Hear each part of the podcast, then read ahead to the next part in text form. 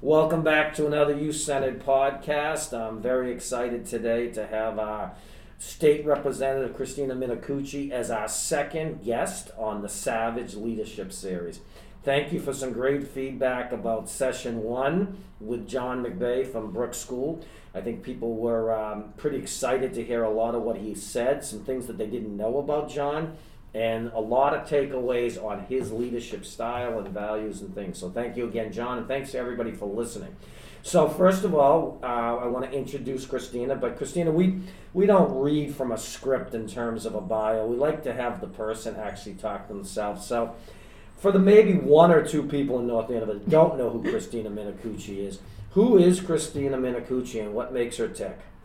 Well, that's an interesting question. So I can tell you a little bit about where we where I started. So I was born in Lawrence. We lived in, with my great grandparents actually when I was first born, which was interesting. They only spoke Italian. So my formative years, I got to be with my great grandparents, and then we moved to North Andover with my grandparents. So I got to spend a lot of time with the other generation, I guess the older generation. I went to Kittredge School. I sat behind John McVeigh mm-hmm. almost the entirety of my elementary school years, and then to North Andover Middle School. Um, and then I went to Phillips Exeter as a boarding student. So it was an interesting experience. Uh, as I was saying to you before, I was a DJ in high school. Yeah, so, we just found that out. Yeah, love music. I was a DJ and I was the music manager of our station. So I spent a lot of time sorting music and picking the new hits, I guess. And I spent a semester abroad when I was there. I lived in Mexico. I lived with a family and um, got to learn some Spanish. I was not the best Spanish student in the school, so I never thought I was going to get chosen, but I did. I applied anyway and I got in. Um, and then I went to Bowdoin College, and I was a DJ there my whole four years. um, and I spent a year at the um, Catholic University in Ecuador. So I was just enrolled as a regular student because I already knew Spanish. And so I didn't get to go on a study abroad program. I had to make my own way, which was really interesting. I lived with all the Latin American students who were studying abroad also.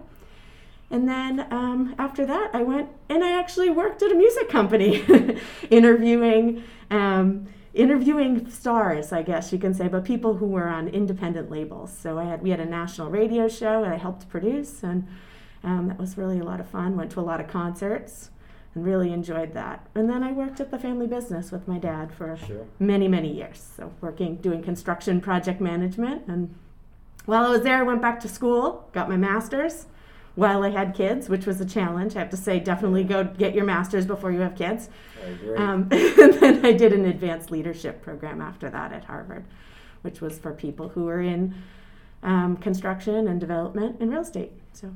Wow. And then uh, now I'm a state rep. So how I ended rep. up here, who knows? But here I am. so we we got to uh, we got to talk more. I didn't know about this music background of yours here. Yeah. So uh, you know, one of our ultimate goals is. Um, you know, the podcast has been going great. Great. We have a lot with our music programs, and we're looking to possibly do something like with a an internet radio station. That's kind of one of our next things. So you're the person we're going to talk to, yeah. and being a state rep, maybe you and Diana can get me a little money to maybe kick that off or whatever. So oh. we'll we'll have that conversation offline. But lots more important things to talk about. So Christina, let's start off with the same question we're going to ask all of the six people in the Savage Leadership series is how would you describe Christina Minicucci's leadership style? I think it's a really interesting question. As I was thinking about this this morning, what is my leadership style? And I think it has evolved over time. So I, um, I think the challenging part of leaders and people who become good leaders is they like to lead. They have opinions. They like to have they have strong opinions, and sometimes they like to dominate the show. So I think one of the hardest things about becoming a good leader is learning how to step back and also follow. So you may have good ideas and you may know how you want things to go, but you need to start finding good people and finding the gaps in your own leadership, finding the gaps in your own knowledge, and filling that with good people who can take over and then you can follow. So some so part of being a good leader is also being a good follower, right? Is is being able to know when you've picked the right people, when you've delegated to the right people who are going to do okay without you micromanaging the whole process, right? So the difference between a leader and a micromanager, I think, is one of the most important things. And it takes a while, I think, to get to that point because you know you have to be courageous to be a leader. Sometimes you have to make hard choices, um, but a lot of it is, um, but a lot of it is kind of learning as you go, I guess, and not being stuck in your ways. Absolutely, and I've learned a little bit from you on that. Uh, we we talked uh, weeks ago about you know your campaign and you know how you kind of delegated a lot of work to people that you weren't going to micromanage people that you know could get the job done getting you reelected and things like that. And it, it sounds like that's a perfect example of some of the stuff you just said.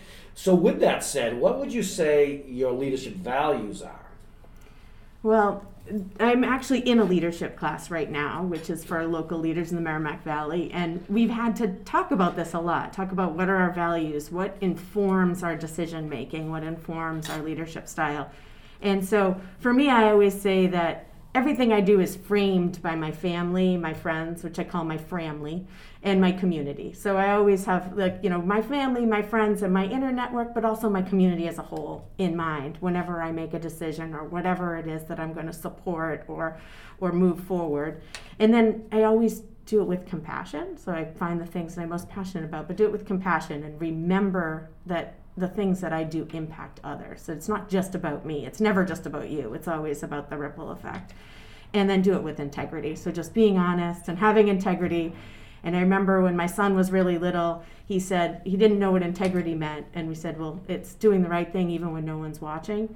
And I always remember that and say, you always have to have integrity and you always have to do the right thing. And you're not doing it for attention or you're not doing it because um, someone's watching you, but you do it because it's what's right and you're following your moral compass, I guess. So. Yeah, definitely. I love that. Uh, you studied, as you said, Bowdoin College. I didn't know you studied abroad in Ecuador, but let's kind of combine that. you you went to, to Maine, Bowdoin, a great academic school, um, and then obviously you spent you know a, a semester, a year in Ecuador. How has that experience as, as a young student shaped your early leadership skills? Well, when I got to Bowdoin, I had no idea what I was going to do. Well, I thought I was going to be a biologist, but little did I know I'm not good at biology. But at the time, it seemed like a really good idea. I was going to be a biologist. I was going to, you know, go in shark cages and swim with the dolphins. That is what I decided. Marine biology, Bowdoin was great for it on the ocean. And I had no idea what else I was going to do. So I went to one of those fairs of, you know, how do you get involved in your community, which has always been important to me. I went to a fair and I signed up to be a sexual assault hotline counselor, which it seemed very interesting to me. They did on campus trainings, and I said, This sounds like something I could do. And as I went through my time at Bowdoin, I became very involved with the local agency, and um, I noticed that we were seeing trends in the school, and so I said, "We need to do something about this. We need to change how we do things." So we decided to. We went and got a grant from the state of Maine, myself and five of my friends, and we started training high school kids on you know, on consent and healthy relationships. And so, with the idea that when they got to college, that maybe they'd be in a different position and that life would look different for them. And so, you know, I feel like that was one of the first pieces of leadership that I got engaged in when I was in college because it was something I was really passionate about. Was something I just found out about, became interested in, became passionate about as I learned more about it. And then I said, how can I get more involved and what can I do to make a change in my community? Something that I'm seeing that I don't like. How can I make it better? And so that was like one thing I did that I would say was leadership focused. Um, I also went to Ecuador, and, and I, that's a funny way to think about leadership, but um, I went to my professor and I said, I want to study abroad. And he said, Well, you've already studied abroad when you were in high school. So you can't just study abroad again. You need to do something more, or else I can't give you credit. So he was like, Here's some ideas. I know somebody in Ecuador. Why don't you call her and see if you can go to this school?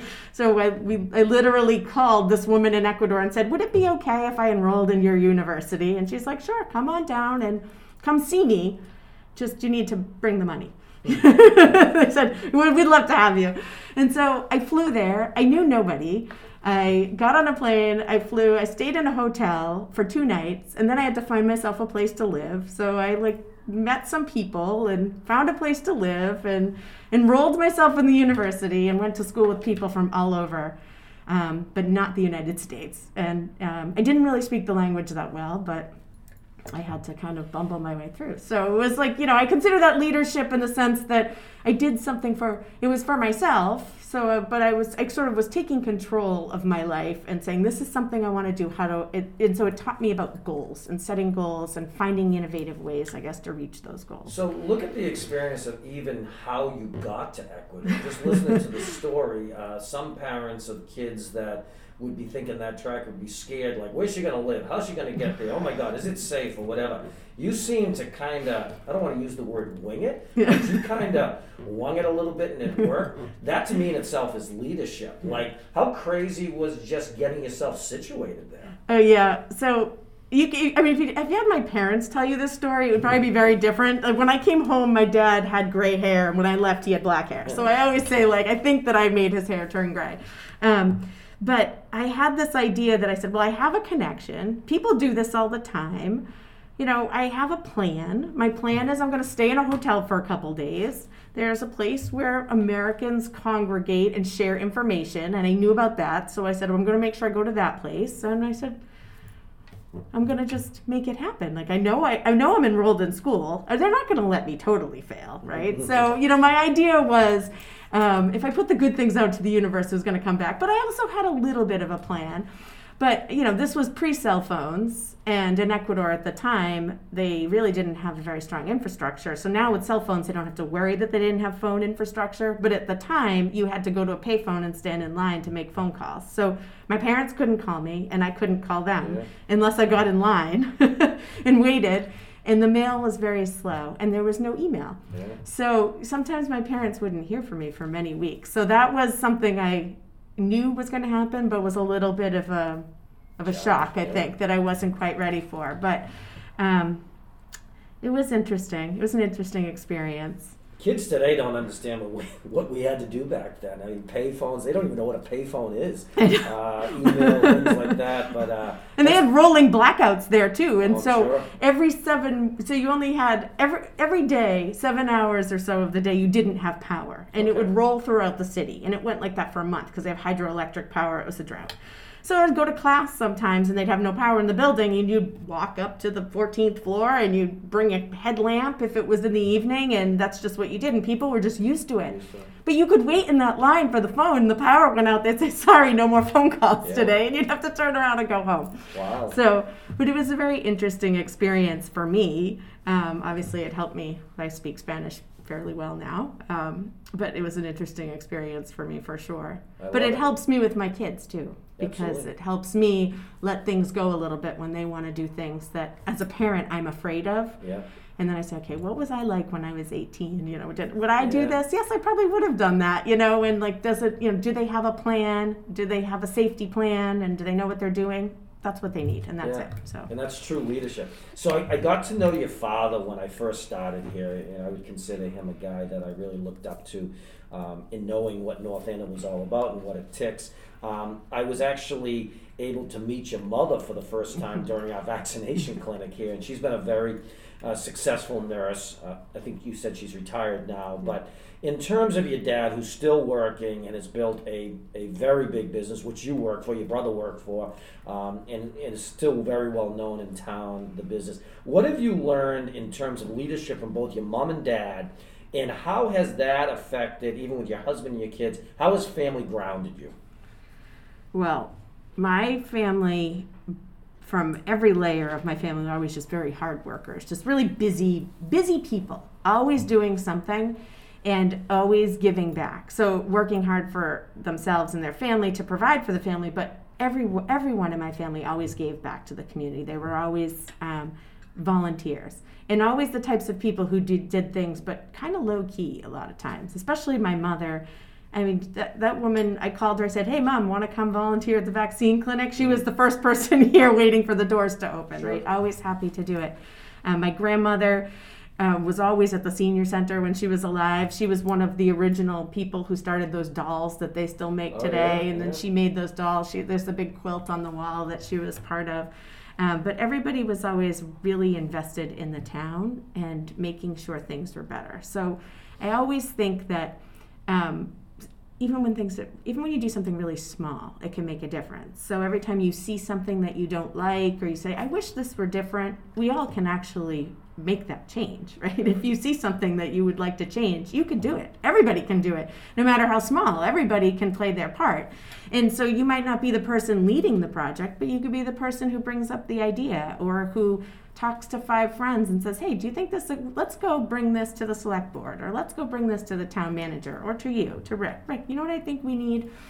And I think that my parents have always, that's always been something that that they have done. When they've seen something, they do something about it, and and they always try to fill the need, and they're always there to help people. My dad was always on the board of every different organization. Yeah, and he's been on everything. and my mom worked a lot of hours. She worked every other weekend. You know, we would celebrate Christmas at 4 p.m. because she's a nurse, and when a nurse works Christmas, we would celebrate after she came home. And so I spent so much time with my dad just being carted around to all the different places where he would go. He worked for the town of North Andover for many years. He was the executive director of the housing authority and he had his business on the side that he would do on the weekends. But he also was um, president of the board of the boys and girls club and then of the merrimack valley chamber the united way and you know i was always there with him at all these meetings and, and learning how to volunteer and learning how to give back and learning how important it is that um, to, to always make a difference. So no matter again, no matter what it is, no matter how small it is, like maybe you're just doing a mailing that you're sending out, but that mailing might be getting out to somebody who contributes a new wing to the youth center, right? So every little thing that people do make a difference, no matter the age. And so I try to um, you know not force my kids to do what i did because my parents never forced me to do what i did. They just showed me the way mm-hmm. and i copied. Sure. um, and they, they modeled good behavior and, and how to be good citizens and so i was able to sort of follow in their footsteps without really trying. Yeah. How does how does your husband and your kids ground the ever busy state representative Kristen, Christina, It's, it's not easy. Because um, yes, I am busy and in some ways this world of being home more like working from home more has been helpful because i do get to eat every meal with my family now that i never used to be able to do. I'd miss some evenings. Um, but it, it, does remind me that i you know i need to carve out time all the time for my family because they're you know an important part of my life. Obviously sure. i have three kids and um, always making sure that uh, you know, we take Sundays off and we try to um, make sure that we set aside at least one night a week where everybody doesn't have activities where we can really sit down and have dinner. Right now, like I said, we all pretty much have a free enough schedule that we all can, but it's not just my schedule, it's their schedules too with kids have so much going on with their activities in the evening. So we do try to stay focused. And, you know, the good thing is they remind me what is important and what I should be fighting for every day because I've got three kids who know that however we leave this world, we're leaving it to them, sure, right? So sure. they remind me what things are important and and you know keeping my eye on the prize, I guess. So. Yeah for sure. So before the representative, uh, Christina Minicucci, you did, as we said, work with the family business. You ended up getting an MBA from Suffolk, and you have an advanced leadership degree um, from Harvard. How would you say at that point in time you were thinking in terms of a mindset of from a business perspective and where you were going in terms of leadership and how did both of those degrees enhance where you are going with as being a leader well so i started college, as I said, I was going to be a biology major. I was horrible at biology. I barely scraped by the classes I took. And then I became a Spanish major because I liked it so much with the Latin American studies concentration. I'm very good at math. I loved math. I took math classes for fun in college.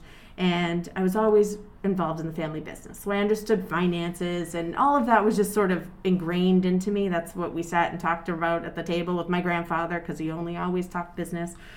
And um, so I, at some point, I said, I probably need to go back to school and prove to people that I actually am good at math because they look at my resume and say, You're a Spanish major. How do you possibly know how to run numbers? How can you do finance? How can you do any of these things? You, you don't have any experience. So I was like, I better go back to school and just sort of, you know, make it official that I can do math. And so as I, when I got to grad school, I, I wasn't quite sure what to expect in an MBA program. And there was a professor in Andover that just it just blew me away. He was so amazing, and his focus was entrepreneurship and organizational behavior. So, like, how do people work? How do organizations work? How do you, you know, power and conflict? How do you balance, you know, power? How do you, you know, your, how do you wield power as a leader? How do you manage conflict? How do you negotiate? So, how do you negotiate to a point? It's not I win, you lose. It should be if we come together, we're going to we're going to get better, yeah. right? If we can both come to a place where we're both winning, now we're multiplying the benefit. And so, sort of all these ideas that I hadn't really thought about, and again, I I ended up being away from the finance and the math, which is why I had gone there and started moving more towards how do you run a good business, how do you run a good organization, and how do you empower people that work for you to be better. So how do you get to that, you know exponentially better versus me win you lose situation. And so um, i ended up having a focus in entrepreneurship. Nice. um, and, and thinking about you know how do you be a better leader? How do you have more emotional intelligence? You know a lot of leaders don't have a lot of emotional intelligence. They throw a you know throw a tantrum if they don't get what they want. And sometimes they bark orders at people or they micromanage people or they don't find those things that are really amazing about each employee and, and amplify it and help them use those special talents to be better. Sure. Right. So uh, you know, I always find that um, that a big part of what I learned was sitting and listening to people and getting to know them and finding out all these weird things like, oh, you were a DJ? Oh, you know, you yeah. you speak Spanish and like finding these sort of fun facts about them and then realizing that those fun facts sometimes are what is really special about them. And most of those talents can be used in any industry. Like it doesn't matter if you you know if if you know finance if all of a sudden you're a really good writer and you can take those financial statements and make them make sense to a regular person well there's your talent. And that's how you are you can be slotted into any industry. So um, that was i think what was most important to me about that about my MBA. It was sort of this understanding that, um, like, who am I? What am I not good at at all? And make sure that as I move forward, the people I hire always are filling the, the that gap in me that I'm really bad at. Okay, well, I want to make sure that I that I always have somebody by my side who's really good at that one thing.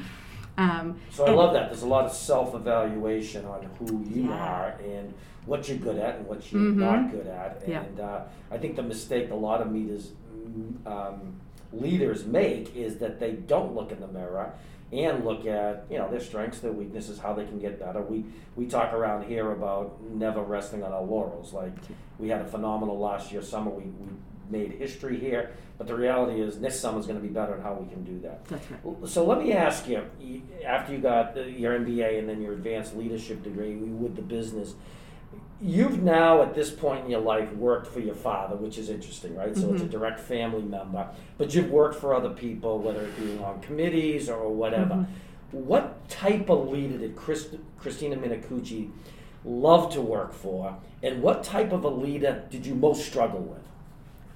I would say when we talk about the self-reflection piece, yeah. the leaders that self-reflect and acknowledge their own weaknesses are my favorite types of leaders. Those are the types of people I can always work for because they're willing to accept when something doesn't go right and say, okay, that didn't go right. We need to, we hear this word all the time now, pivot. We need to make a change and we, or we didn't do that right. What can we do better? Um, and ones that say, I'm just horrible at this and I know I'm bad at it can we who can we find who can do this thing and do it better than me and not always have to do things for for recognition. That always frustrated me when you have someone who's running a company and all they want is their own is, is they just want accolades. They want to be in the paper they want people to acknowledge them as being great at what they do even though everyone well, no one gets where they are without the people and their team. You know, it's it's it's a group effort. We all have to work together to get somewhere. So while one person might be at the top and they might take all the credit, it's usually the sum of everybody's work. And so I always like working for the people who appreciate that it's all a team. It's it's it's all it's all thanks to the team. I mean, you're good at this, right? You know, okay, well, you're here and you're the director, but you know that those kids that were out there working all summer did all the hard work to help make it successful, right? So, and without them, there's no program. So um, I feel like leaders who acknowledge that they're not the only person um, are the best ones. I did. I had one boss who was an absolutely amazingly intelligent, innovative person, had the best ideas. I worked for her. She was selling CDs on the internet before Amazon existed. Really? No one was doing this. Yeah. Just her. This was her idea. She was written up in magazines like, this woman is selling CDs on the internet. And I was like, oh, I can't wait. I'm so excited to work for this person. It's going to be the best. She's selling CDs on the internet. And everybody just blew past her and she went nowhere because she would never ask people for help. She would never share credit. She was so stuck on her ideas that she was not able to take advice from people who knew more than her, right? Right. So she had ideas but had no business sense. So here's a person who could have been Amazon and instead just went bankrupt. And so, um, but it was a really good example of it's more than just the idea that gets you places. It's the idea and being willing to take help and being willing to find good partners and find, you know, good It, it's incredible. I, I kind of relate that story a little bit to uh, BlackBerry and, and the iPhone. So wa- at one point, and again, you and I go back to when they didn't have cell Yeah. phones and stuff. But you know, the big thing was to get a BlackBerry at one point, and it was all of this. It was going to make your job easier, et cetera, et cetera.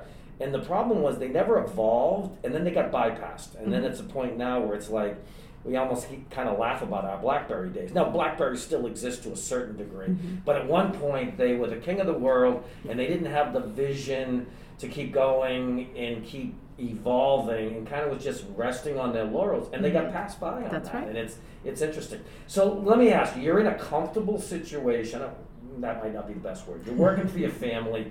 You're successful. You got an MBA. You're well on your track. And then somehow, some way, you wake up one morning and say, "I want to get into politics." how did that happen? And tell me how politics, politics and leadership may be totally different than other type of leadership.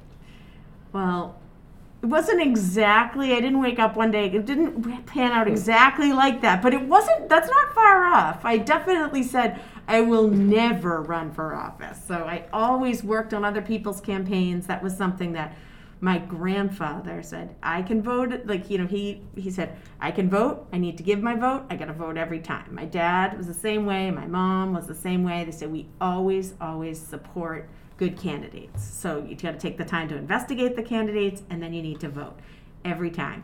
And so that was always something that as a kid, I mean, I was in fourth grade holding signs with my grandfather. It didn't Sure. matter when it was. We were always participating in races and I always participated in supporting candidates. I supported Dave Torrisi right when I got out of college and I helped work on his campaign with his sister was the um, was his campaign manager and it was always something I had to do. And so, um, but I never thought I would run for office because I was never particularly interested in being the person sitting in the seat, but I knew how important the role was. Um, so when I was approached by a couple different people when Diana decided to go on to Senate, Mm-hmm. They said there's a hole. We need someone to fill it. And i said okay. And i gave people lists of names. They were like no no we're thinking you. I it's like "Eh, this isn't something i'd ever do. And what really changed my mind was when my husband said you have been sitting on boards and volunteering at organizations and helping people in the community for as long as i can remember. He's like i can't even remember a time when you were not involved in something in some sort of volunteer work or volunteer position.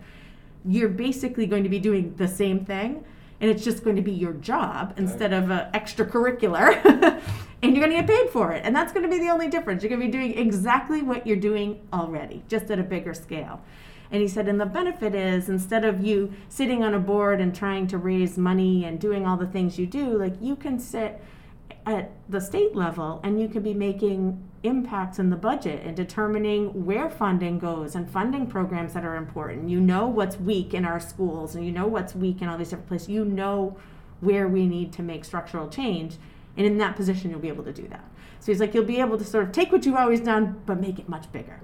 And I never thought about it that way, but that is a big part of what this job is. It's like, you know, helping people every day. That's all I do. I help. I mean, we've answered thousands, literally many thousands of constituent calls over the past year, helping people with all kinds of even basic things like where do I get food or help me with my unemployment insurance. It, it doesn't matter what it is, we help. And then also doing bigger things like supporting the Student Opportunity Act, which was a huge overhaul of the educational, you know, the way we fund education in the state. And that was really important. We just did the climate bill, and I was able to get my amendments put in to help with gas safety, which is so important to our district. So there was somebody there who lives here in the Merrimack Valley who went to the State House and said, This is important to us. I know you don't think it's important, but it's important to me and the people who live in my community. So I never really gave it a lot of credence until I sat in the job yeah. and I said, "Oh, well, there is a lot that I can do to to help my community."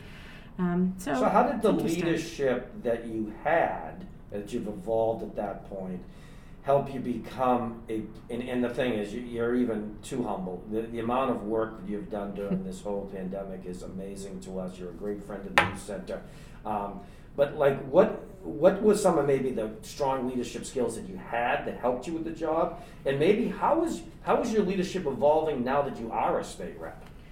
Well, I was always a project manager, so the project management piece is not really necessarily a leadership piece, though it is, but it's good. It, it, helped me kind of be able to keep track of what was going on. So, and I'm very detail oriented. So I'm always able to sort of keep my eye on things, like make sure I don't forget to follow up with people and sort of keep my eye on things. So I had that sort of skill in the background. That's not necessarily a leadership skill, but important.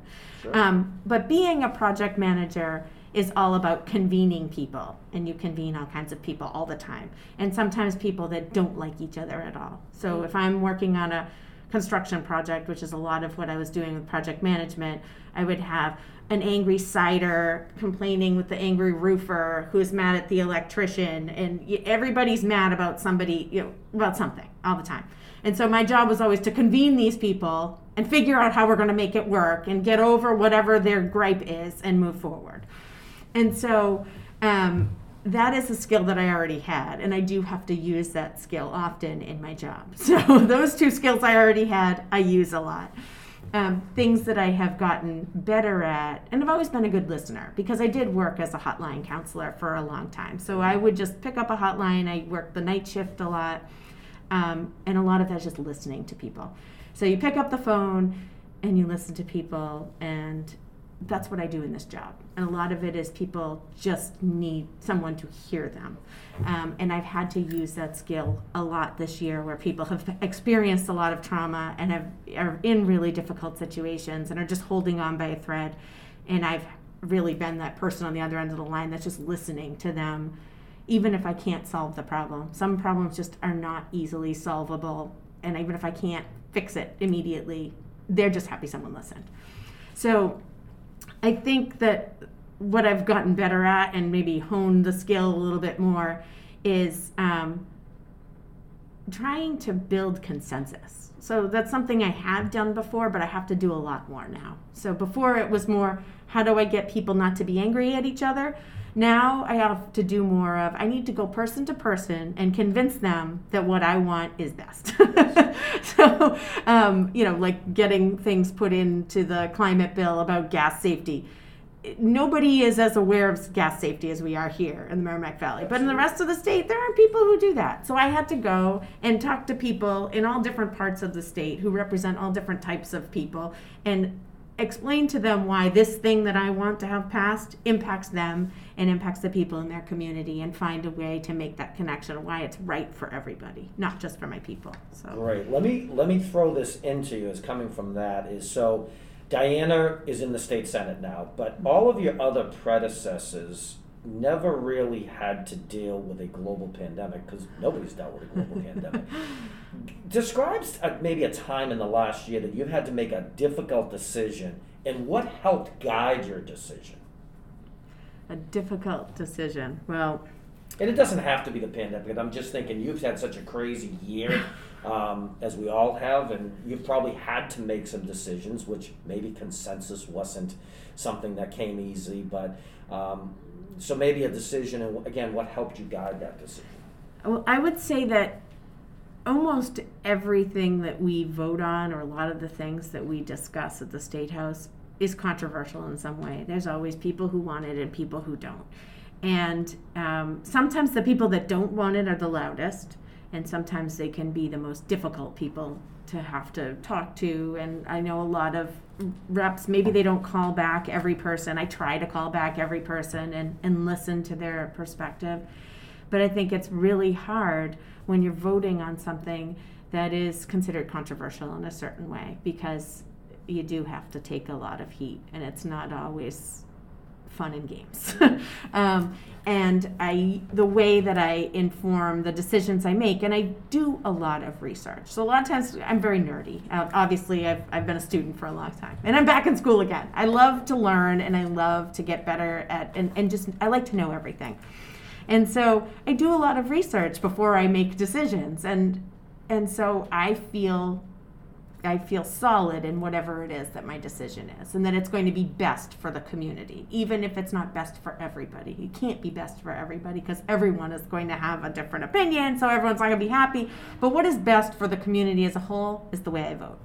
And so, you know, that comes up on just about every bill that we have to vote. There are people who are coming to me saying, This is horrible. This is the worst thing that's ever happened. And I have to take that into consideration and do the research and make the right decision for the district. Because the district comes first in my mind anyway. And are you So- pretty confident and I, I sense that you are and i think i know the answer to this but when you do your research you get informed and you make a decision you're pretty comfortable with your decision. Yes. I, I, I really i've had to spend sometimes all night studying because sometimes we don't get enough time. I'm, I'm lucky because i serve with Tram and the two of us. And she also like me is might be a night owl. But like me she's not satisfied until she has like turned over every stone and done 100% of her research. And so it's good to have a partner like her um, so that we can kind of bounce ideas off each other think through everything and work together to get to the answers that we're looking for. And we do try to talk to everybody. Like we're both i think very committed to talking to all the stakeholders not just the echo chamber not just i'm going to go to the Yeah. people who support me and because that's the i like to go to everybody right. and try to um, and try to get the the right the right answers or get all- get all the information I should say so get all the information. And and obviously we work with Diana and Bruce very closely too but they vote usually at different times than us and sometimes their bills look a little different. But we both are always talking to Diana and Bruce like Diana and I went for a hike last week because we try to get together every once in a while and just talk about what's going on and then relax and you know I think chit the, chat too I think the four of you work really well together. But I've actually watched you and Tram, obviously, as both reps. You guys are amazing. Tram, Tram's awesome. Um, we don't see her as much as we see you, but um, she's, you know, when we got honored by you, Tram was here. Uh, Tram is very involved with our community and stuff. You guys are a nice team. You started to lead into this, so I think this answer is going. This question is going to be kind of an easy one to you. Is you said you're back in school now. My next question was around how do you grow your leadership? So one of my problems, and whether it's the BlackBerry scenario I used or whatever, but how do you continue to not rest on your laurels, educate yourself more, and grow your leadership? Yeah. So I, I am in a program called Leads. It's called the Lawrence Leads Program. And um, it's the second time this program has been run in conjunction with uh, the City of Lawrence and Harvard Business School. And they expanded it this year to include a Lowell cohort and a Haverhill cohort. And since COVID, we all meet together on Zoom, and it's you know not the same experience you might get in person, but it's just leaders in the community who want to make the Merrimack Valley a better place. And so um, it's been a very it's it's been an eye-opening experience because even though I was in school in 2013, it's it's been a long time, and things have changed. And with um, you know the murder of George Floyd and Black Lives Matter, and and sort of a movement to be more intentional about racial equity and um, using a racial equity lens. Um, that's something that is important to me and important to me in forming my future leadership. And so we have to come up with projects. And so the project that I'm working on with my group of, there's 12 of us, is we're working on um, how can we be more intentional about racial equity? And how can we do you know is there a way that we can create a framework for businesses or organizations to say i'm going to put this racial equity lens on my organization. I'm going to look at it when i'm hiring people. Like what can i do to, to encourage better um, to encourage more people to apply and people of color to apply and to how can we support future leaders. And so part of that is building the pipeline of leadership for people of color. And so um, there are a number of districts across the, the commonwealth for example that are majority minority communities that have always been represented by a white representative. And why is that? And so how do we build a pipeline for future leaders? Um, and how do we make sure that our organizations are thinking about making a more inviting environment too? So it's not just about how it's, it's about um, building the pipeline to leadership but also um, encouraging and supporting future leaders and supporting people when they get into roles that um, leadership roles. How do we support how do we support all of those leaders to get to the next level? So that's our project Yeah. and we're just starting that out. So that's something that I would say it's not that it's new, but I think that I'm trying to be more intentional. So make sure that I am that I'm really um, practicing what I preach. I guess so. Um, when I make decisions, I always think about it from a racial equity perspective, especially where I represent Lawrence, I represent Haverhill, I represent Methuen, not just North Andover. And so my district is very diverse and I can't be making decisions um, without taking a minute to step back and say what is the unintended consequence or maybe the intended consequence of, of whatever proposals we're putting forward. I, So, I love the use of the word intentional and, and the meaning behind all of it.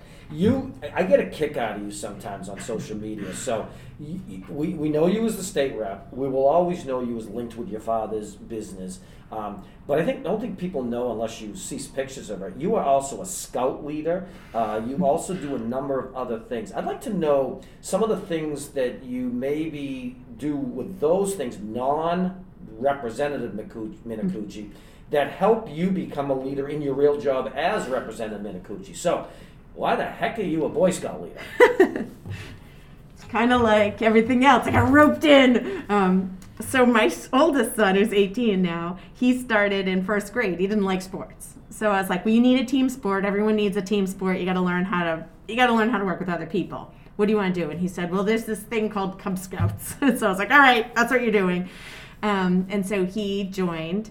And then my younger son joined, and at that point, you know, I was now a known entity as a parent because I was there and my kids in tow, and so I became a scout leader. And um, so I did that when they were Cub Scouts. I transferred over to treasurer. Then when my son moved up to Boy Scouts, they suckered me into treasurer there too. Um, and then, you know, just as part of it's Boy Scouts, really a lot of it, which is now called Scouts because it's Sure. co ed. So I'm the scout master of the girls because my daughter wanted to do it. Um, we it- it's all about building leadership. It's all about building leadership skills and building future leaders. So, um, it, a lot of what you do is you you have to try to encourage, but not do it for anybody. So, um, so it's really hard sometimes to nudge kids along. Um, but I can always kind of naturally find myself in that position of a nudger. And so um, the more that I nudge kids along, and then I would see all of this potential in some of these boys and see them lagging, and say, so I just would step up and say, "Oh, you need someone to do this merit badge? I can lead that. I, I'm a, I'm actually a trained running coach, so I'm like, I'll lead the personal fitness badge. That's the hardest one. So I, you know, got roped into that. Then I got roped into it, and so before I knew it, I was doing everything. Um, because Roped in. I always say roped in. so use the word roped in. I, knowing you, I don't think it took a lot of convincing. No, no. I, so we have a club. It's called the Rubber Arm Club. uh, you say, I was thinking about, and then my answer is, I'm in. And then I go, wait, what are we doing? so my, I said, I'm going to make T-shirts. I'm in. Wait, what are we doing? Um, because I say it, but um, you know, it's for it, it was for the good of these of these young boys. So I was like, boy, they're doing such a great job. Like I see so much potential, but they need this one thing in order to be able to advance i can fill that right i can i can give them that one thing they need to move forward and so here i am and speaking of bruce tarr he just gets a you know a good chuckle out of me showing up in my brown shirt to present my citations to the Eagle Scouts, and he's in his suit, and Tram's in her fancy dress, and I'm in my brown shirt, and so he he always gets a good laugh out of it. But um, but the scout, you know, scouts has been important to my family, to my my boys, but to my daughter too. She's always been along for the ride, and now she's a scout. And our girls are amazing, and they're doing amazing things. And we have a um, a pending Eagle Scout girl right now who's like on her way. She presented her project last night. So, um, but I like I like that we can just give them some skills.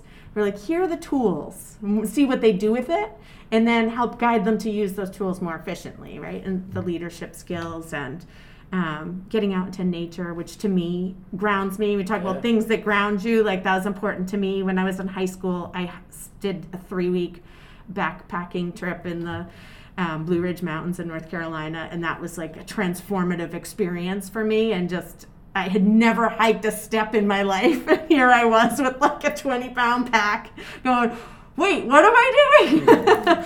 um, and I was with a group, and, and it was like, it was amazing. It was an amazing experience. I learned how to whitewater kayak. Um, canoe and you know it just really fostered my love of nature and of adventure. And so um, i like to encourage my kids to do that. And my son has been to new mexico twice on two like 70 mile through hikes in the backcountry. And awesome. and so I I like scouts is just a mechanism to get there and it's a structure that's in place. I mean, we could just as easily have an outdoor club in town that does all these things, but um but I think that it's really important to teach younger so you teach your young folks to teach younger kids to empower them to be able to be self-sufficient and all those things. So I, I want to tell our listeners, Christina is not in her scout outfit today.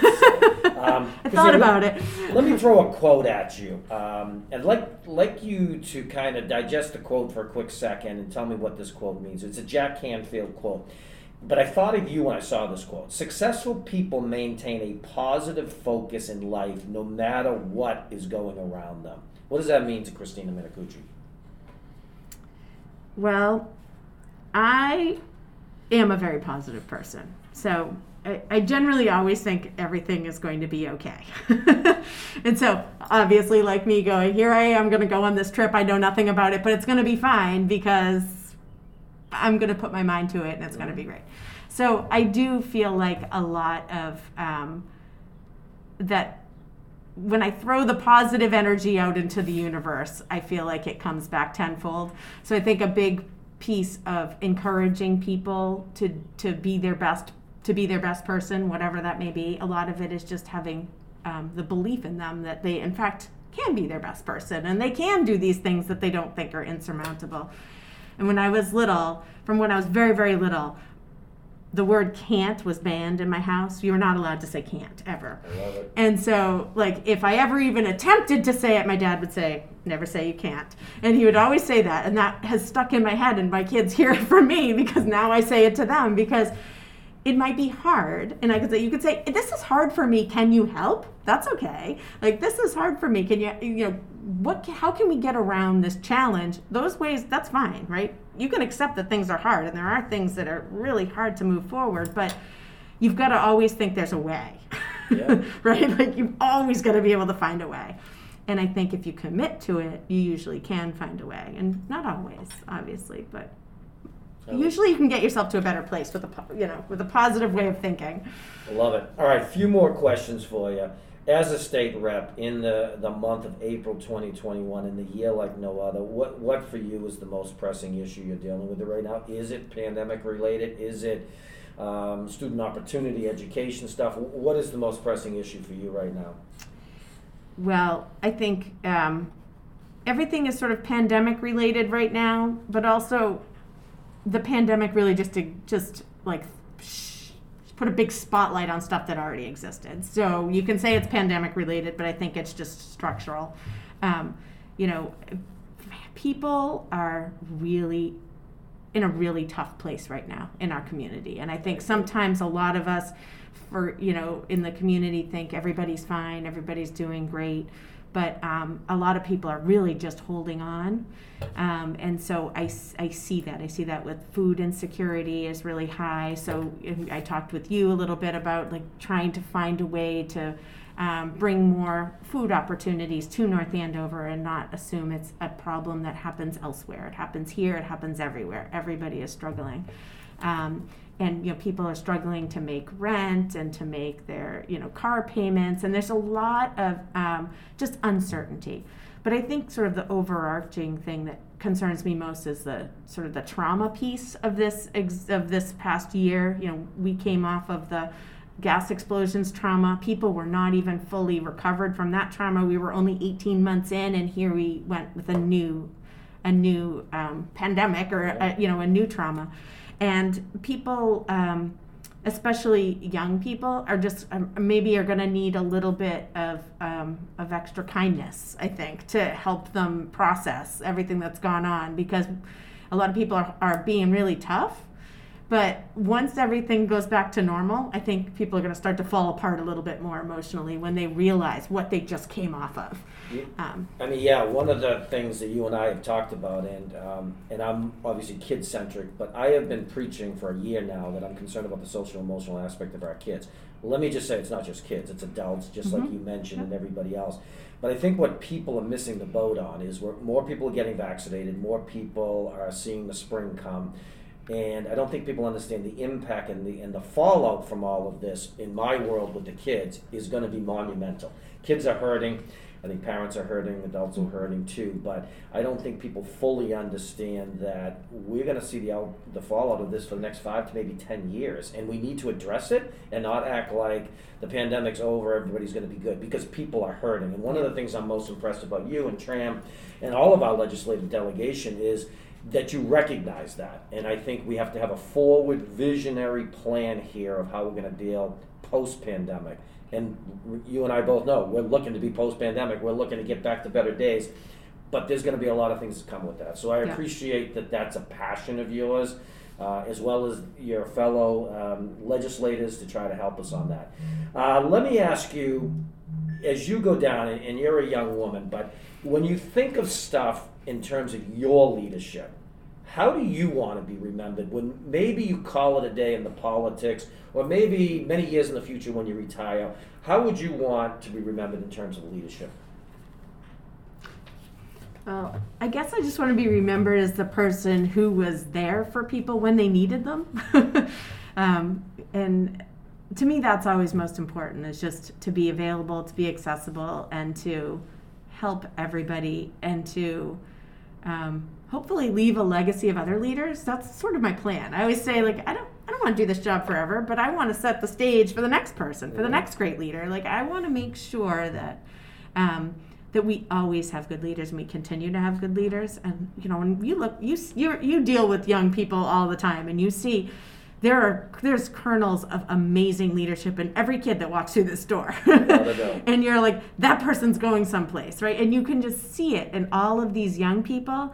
And i just want to know that whatever i've done is leave a legacy for them so that they can so that i'm helping those little kernel of leadership kids you know get to the next level. And so i, I love that let me ask you. Now you need to go back to that bowden days, uh, Ecuador days. You were graduating college.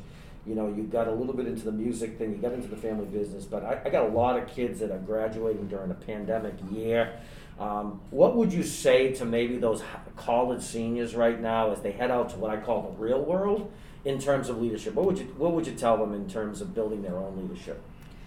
Well, I say this sometimes for kids who are even going to college, but um, sometimes the job that you get is the job you have to get because you need to make money, right? Mm-hmm. So the first job I took, I didn't know what I wanted to do, but I took a job because I needed to make money so that I could pay my rent. And that's why I chose that job. And I worked at a translation company doing editing. So, you know, how did I end up there? I don't know. But on the side, I knew what I was really passionate about. And I said, well, I'm going to stick with my passion and always make sure I make time for my passion. And then maybe something will arise from that passion. So, like, maybe something will come of it. And I continued doing the work of you know, being a sexual assault hotline counselor because that was really important to me. So I continued that. I moved to Colorado and I continued doing that there. I ended up being the only Spanish speaking counselor because they didn't have anybody who spoke native Spanish. And I helped a lot of people. I was able to continue to help people, but that was just on the side for me.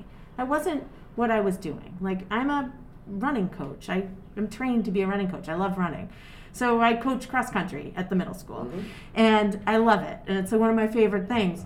And that's just I, I might not make money doing that, but like you know, I do make some money doing that usually, but I, I might not make money being a running coach. Sure. But it is something I'm passionate about, and I feel like it, it leads you into these new opportunities. And so sometimes, like, and so here I am, and part of how I am where I am today, and now I'm co chair of the Sexual Violence Task Force at the State House because this one thing that I started doing in high in college, then became something I did after college, then led me to be the vice chair of the board of the YWCA for you know for eight years, and then here I am, like making policy change. And so, um, that was like it's it, it was I maintained my passion for something that was important to me, and I stuck with it. And so I think that sometimes kids get really like oh, i don't want to do that job. That's not what i want to do. This i want to like i have this this big picture idea of where i want to be and where i want to go. And i think if you maintain your passion about that you might get there right? That's right. the that's how you're going to get there. That's the path you're going to take. And maybe you have to take a job you don't love to pay the bills but as long as you always make time and stay focused on the things you're passionate about i believe that you can get there great so. advice we're going to wrap up by uh, throwing five names out to you of known leaders and would like to hear you what your first response to the name is. It can be one word, it can be a sentence, whatever it may be. But uh, I got five different um, uh, leaders, and I, I, know you're a little nervous. You may not know the names, but this is like this is going to be like the highest point of stress all day. Like I'm sweating. Let me give you the first one. Barack Obama. Uh, compassionate. I think he's a compassionate leader with a, and I, I used this before the strong moral compass, but I always feel like he stayed focused on what was important to him. Absolutely. Um, Jacinda Ardern, the Prime Minister of New Zealand. Oh, tough as nails. That woman didn't care that everyone hated her when she shut down the borders, but yeah. she did what was right despite all of the naysayers. And look at, they've had a, you know, She's a phenomenal leader. I yeah. love reading about her. Yeah. And, you're right. She had to make a very tough decision, and a lot of people weren't happy with it. Mm. But in the end, she did what she thought was right, and it turned out to be right. It so, turned out to be right. right. She did the right thing. Oprah Winfrey. Oh, she's empowering. I think that she has been um, really good at empowering the people around her and, and lifting people up when she sees that, that kernel of, of, you know, of leadership or I think that, yeah, empowering. Yeah, for sure. Both empowering. Um, Kamala Harris. Kamala Harris. Uh, she's, she's my idol. She's amazing. Why? um, because she's, she's the glass ceiling breaker. Yeah. So, um, but I think that she does, she also, you know, she's her own person. I think that she has um, she has just held the line on what's important to her. And I like that she wears comfortable shoes. That's yeah. important to me too. As she you can see, I have hiking boots on. she's got the Chuck Taylors. She, she quite the fashion. All right, last one could be tough for you because you, you need to work with this individual, um, Governor Charlie Baker. Well, that's interesting. I actually think he has two personas, I think. So he has his political, he, he's a politician, right? So he definitely has his political persona, and there are things he has to do to make certain people happy. But I do think that on the things that really matter, he's always right on. Like, he's been really right on about stuff that's really important to me. Um, in that he has, um, when it comes to people and taking care of people, um, he does okay. But I don't always agree with him. It's funny because I don't have his cell phone number programmed into my cell phone, but I do have the lieutenant governor's cell phone number programmed into the cell phone. And I said, I just want to let you know you're doing a good job today. And then I said, but don't be surprised when I see you tomorrow. I'll have something to say about it. right? And so, um, while I don't agree with everything, um, I, I do believe that he does um, that he does think things through before he makes decisions. So. Well said. Well said. All right, we're going to give you what's called the final word.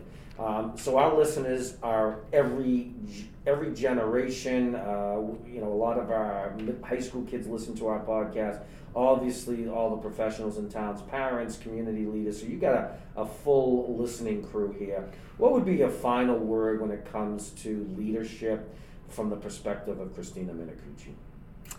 Um, I think the most important thing about being a leader is to um, know when know when you need to step in and be the person who's making the tough decisions and know when it's time for you to yield to those who you're trying to encourage to become the new leaders. So, knowing how to balance um, the times when it is necessary for you to, to, to, you know, drop the hammer, and times when you know you really need to be encouraging.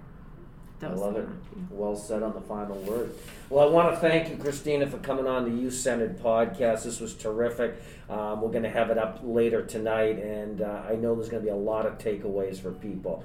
So, this is going to conclude our second uh, on the Savage Leadership Series.